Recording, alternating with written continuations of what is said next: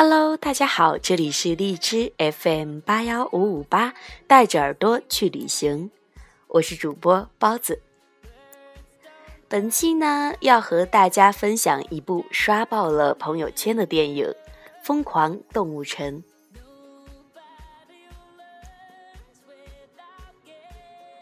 烂番茄新鲜度百分之百，豆瓣评分九点二。用逆天来形容这部迪士尼动画毫不为过。无论你是为了陪伴孩子，还是单纯放松娱乐，甚至是想要反思现代社会，那么《疯狂动物城》都是这个春天最好的选择。他的想象力天马行空，他的笑点俯拾即是，他的预言性深刻隽永。这是一部把我变成水晶的动画片，但是我呢，心甘情愿。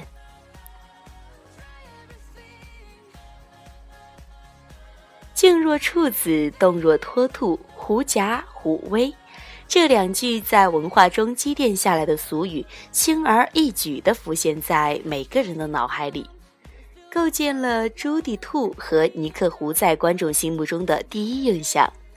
前者活泼善良，后者狡猾老道。事实上，影片一开始便是利用，亦或是说顺从了人们的这种固有看法，把二者完全刻画为观众期待的模样。但是，当你看完全片，才发现自己早就进入了主创们的思维圈套中。《疯狂动物城》要讲的正是一个反偏见的乌托邦故事。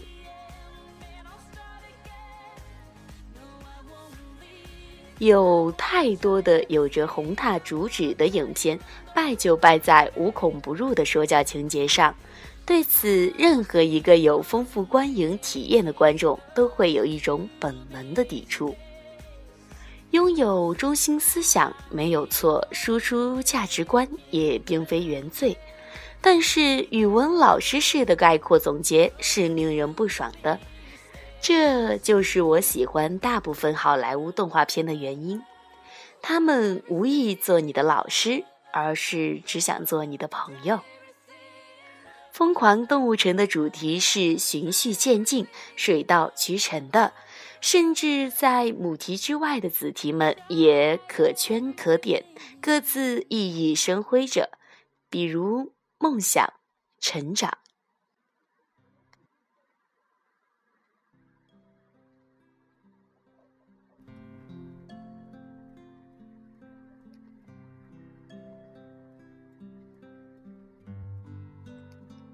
纵然这些都是屡见不鲜的老题材。但是真善美天生就具有感染人的力量，事实上，这也是动画片成为人们童年最初影像的原因。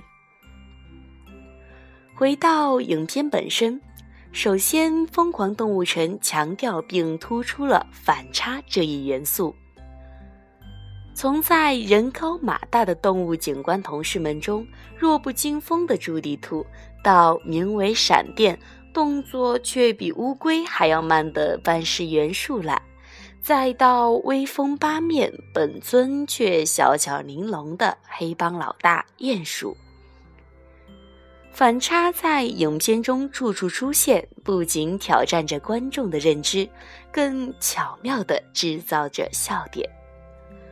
最后，最大的反差出现在了幕后黑手的真实身份上。就当我们下意识地认为并相信，面目凶残、性格暴戾的动物会是天生的坏蛋代言人时，影片用剧情的反转告诉并提醒了我们：强者与弱者和善恶之间是没有必然联系的。即便身为弱小者，用最大的恶意去揣测相对强大者也是错误的。更是没有道理的。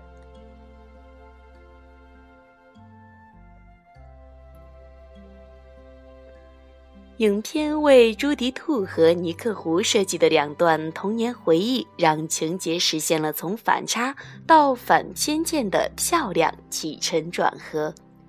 在朱迪兔的小时候，欺污伙伴的恶霸狐狸坚定了他当警察的决心，也埋下了对狐狸的提防和成见。他腰间别着的喷雾正是这一思维的象征。尽管他因逐渐忘记了喷雾的存在而没有使用它，但是这却成为他潜意识的一部分，在无形中让他一次次的无原则站队，先选择相信更弱小的一方，而不是先去查明真相。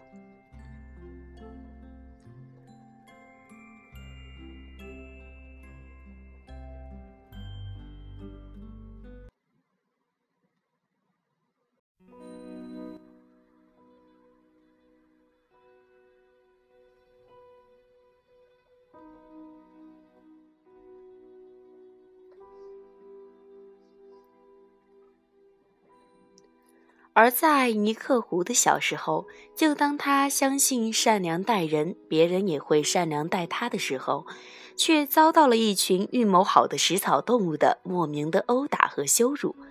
于是他真的朝着别人往他身上贴的标签那样去发展，变成了一只左右逢源、投机取巧的市侩。然而，这却是他的伪装。变坏能够保护自己，是他给自己的暗示，但一旦察觉到他人的善意，他只愿意以善良相报的。相比长大后的玩世不恭，童年时的天真其实更接近最真实的他。所以，即便身为食物链上的天敌，两位主角在个性上依然惺惺相惜。结尾，假装身体出血的朱迪兔和尼克狐上演了一出将计就计，和开头童年的小朱迪兔的话剧表演遥相呼应。